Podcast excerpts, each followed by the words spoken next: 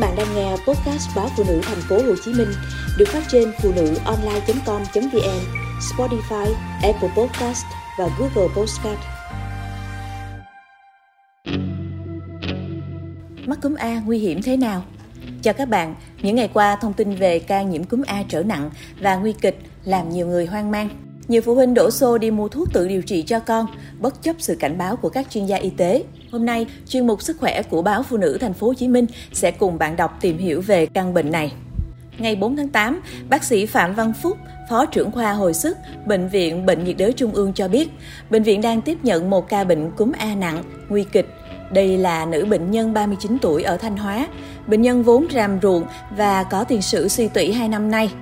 Mới đây, bệnh nhân mắc cúm A và được điều trị tại bệnh viện ở Thanh Hóa.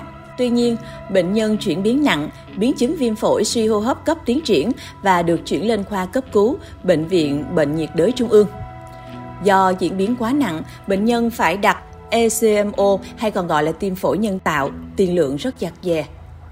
Cũng theo bác sĩ Phạm Văn Phúc, bệnh nhân có bệnh nền suy tủy nên suy giảm miễn dịch. Khi mắc cúm A có nguy cơ chuyển nặng.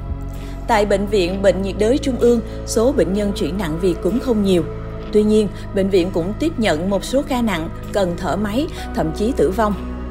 Đa phần đều có bệnh nền. Cách đây vài tuần, theo bác sĩ Phạm Văn Phúc, bệnh viện tiếp nhận điều trị bệnh nhân 19 tuổi mắc cúm A có bội nhiễm vi khuẩn tụ cầu vàng, sau đó tử vong. Tại Hà Nội, số ca mắc cúm A vẫn đang ghi nhận ở mức cao. Tại Bệnh viện Bệnh nhiệt đới Trung ương, trung bình mỗi ngày ghi nhận hàng trăm bệnh nhân đến khám liên quan đến cúm, trong đó nhiều trường hợp là trẻ em. Về cơ bản, đều là những trường hợp mắc cúm thông thường, chưa ghi nhận chủng động lực cao. Cũng vì số ca cúm A tăng cao khiến nhiều gia đình phụ huynh lo lắng. Thị trường, các giao dịch kit xét nghiệm, thuốc điều trị cúm Tamiflu cũng tăng cao. Trên các chợ thuốc online, hai mặt hàng này gần như phủ sóng trong những ngày gần đây. Vài tuần trước, một số chủ hàng vẫn cung cấp Tamiflu với mức giá 480.000 một hộp thì hiện tại mức giá dao động đến 580.000 đồng một hộp. Thậm chí nhiều nơi một hộp Tamiflu được quảng cáo là hàng công ty đã được bán với giá 650.000 đồng một hộp. Diễn biến cúm A gia tăng không chỉ tại Hà Nội mà còn ở nhiều địa phương trên cả nước.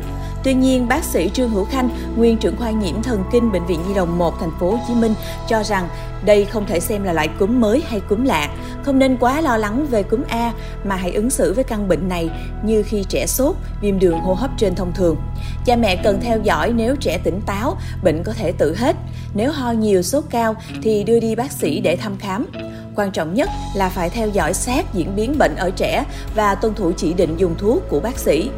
Vị chuyên gia cũng chia sẻ, nhiều phụ huynh chụp hình thuốc Tamiflu và hỏi ý kiến ông có nên cho con uống hay không. Tuy nhiên, ông lưu ý việc sử dụng phải có chỉ định của bác sĩ, bởi thuốc này thường chỉ dùng đối với các trường hợp viêm phổi siêu vi cấp tính hoặc với những người có cơ địa tiểu đường, nguy cơ bị tăng nặng.